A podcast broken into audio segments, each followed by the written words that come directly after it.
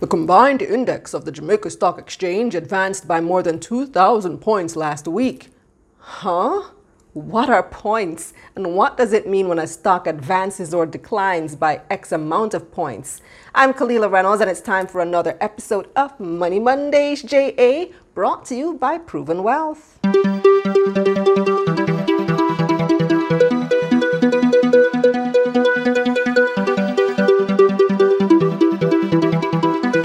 Before we get started, don't forget to like this video, subscribe to this channel, and turn on those post notifications.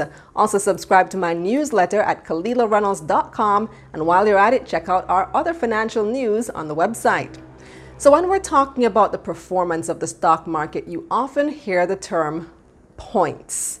Have you ever stopped to wonder, um, what exactly is a point? Well, on the Jamaica Stock Exchange, the term points is used as a measurement of the performance of a particular index over a given period. And if you're wondering what an index is, I have another video explaining that. You can click the link up here or in the description box below. It's basically just a way to track the performance of a specific segment of the stock market. Now, globally, Investors often cite the total point movement in a day's session as an indication of the health of an index. So it's generally understood that a 1,000 point drop in the Dow Jones Industrial Average, for example, which tracks the stock prices of 30 big companies in the USA, reflects a pretty steep decline. An index is reported in points, not dollars. Now, the JSE also uses the term points when referencing the movement of its indices among a group of stocks. The JSE has nine indices, indices being the plural of index, one index, two indices.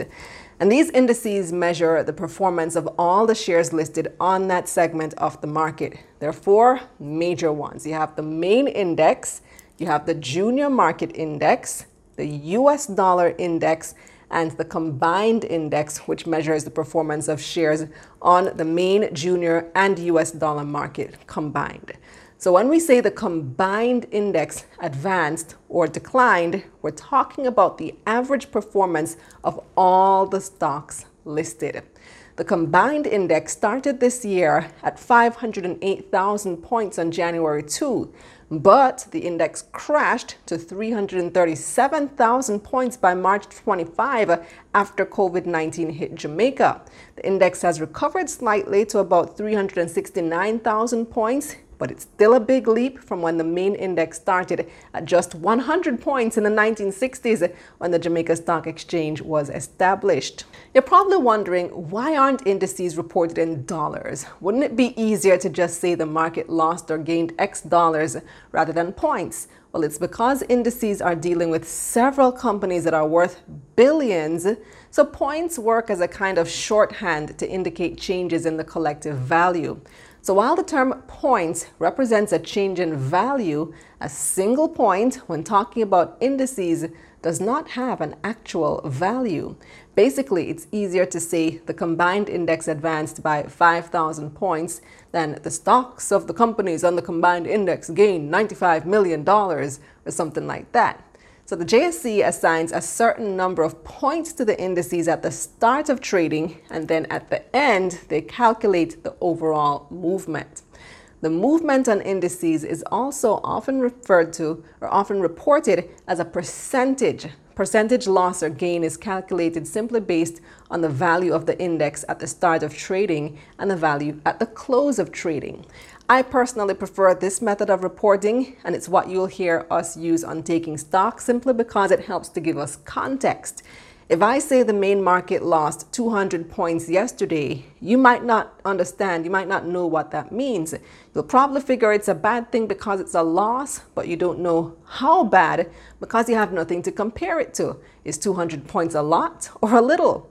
If you're new to this, you'll have no idea. But if I say the market lost 10% of its value, you know immediately, whoa, 10%, that's a lot. Now, I hope I was able to break down the meaning of the term points so that you can understand.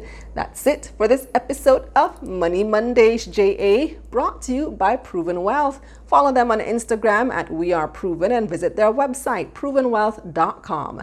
Now, here's what's coming up on Taking Stock. Scotiabank is closing two branches and converting six others to digital only. How will you be affected? We'll find out from President and CEO of Scotia Group Jamaica, David Noel. And later, the analysts weighing on the latest market developments. Food distributor Everything Fresh has gotten the go ahead from the Central Bank of Bahamas to acquire a 60% stake in a company it took a bet on in 2019.